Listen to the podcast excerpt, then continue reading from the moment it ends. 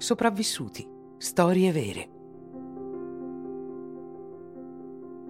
Due volte atomizzato.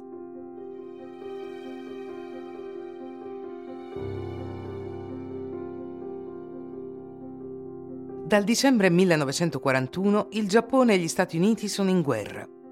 Per porre fine alla resistenza giapponese, gli americani scelgono di usare le armi atomiche. Little Boy fu sganciato su Hiroshima il 6 agosto 1945 e Fat Man su Nagasaki il 9 agosto 1945. La temperatura al centro dell'esplosione che rasa al suolo Hiroshima salì a 300.000 gradi centigradi. Il numero di persone uccise dall'esplosione, dal calore e dalle successive tempeste di fuoco è difficile da determinare e sono disponibili solo stime che vanno da 110.000 a 250.000 morti.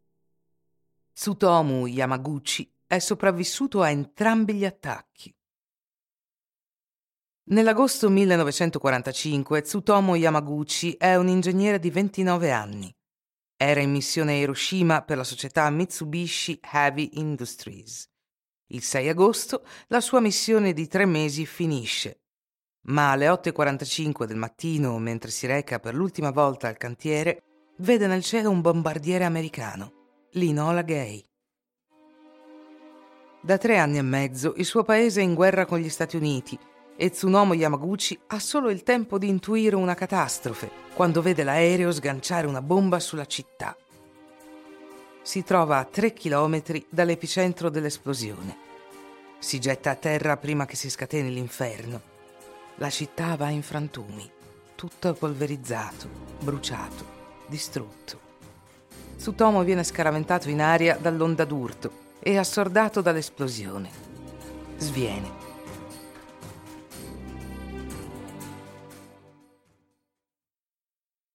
Quando si sveglia, tutto intorno a lui è cenere e polvere. Le sue braccia e il suo viso sono gravemente ustionati. Non ha potuto sentire nulla. Si alza e vaga tra le rovine e le urla. Corpi morti e morenti giacciono ovunque. I grandi ustionati ancora vivi gridano il loro dolore. Per il momento Tsutomo passa la notte in un rifugio di fortuna. Poi decide di fuggire il prima possibile da queste scene di orrore e tornare a casa dalla sua famiglia. Riesce a trovare un treno diretto a Nagasaki, a 300 km di distanza, molto, molto lontana da Hiroshima e dal suo incubo. Ancora sotto shock, trova la sua famiglia e racconta loro quello che aveva appena vissuto. Poi, due giorni dopo, il 9 agosto 1945, riprende il lavoro come meglio può. Il suo superiore gli chiede di descrivere gli eventi di Hiroshima e non crede a nulla delle descrizioni di Tsutomu. Una sola bomba non può distruggere un'intera città. E poi alle 11 l'incredibile orrore si ripete per Tsutomu. Gli americani sganciano una seconda bomba, su Nagasaki questa volta, di nuovo su Tsutomu.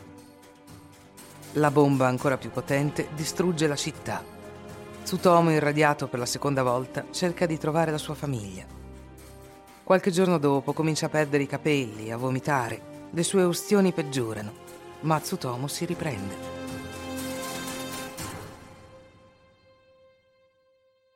Tsutomo è stato ufficialmente riconosciuto come Hibakusha, cioè sopravvissuto a un bombardamento nucleare.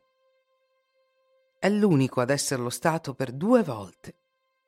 Per decenni Tsutomo Yamaguchi non ha rilasciato dichiarazioni, ma sua moglie e i suoi figli sono morti di tumori generalizzati, probabilmente a causa delle radiazioni. È uscito nel suo silenzio nel 2000, all'età di 89 anni. Ha cominciato a parlare contro l'energia nucleare.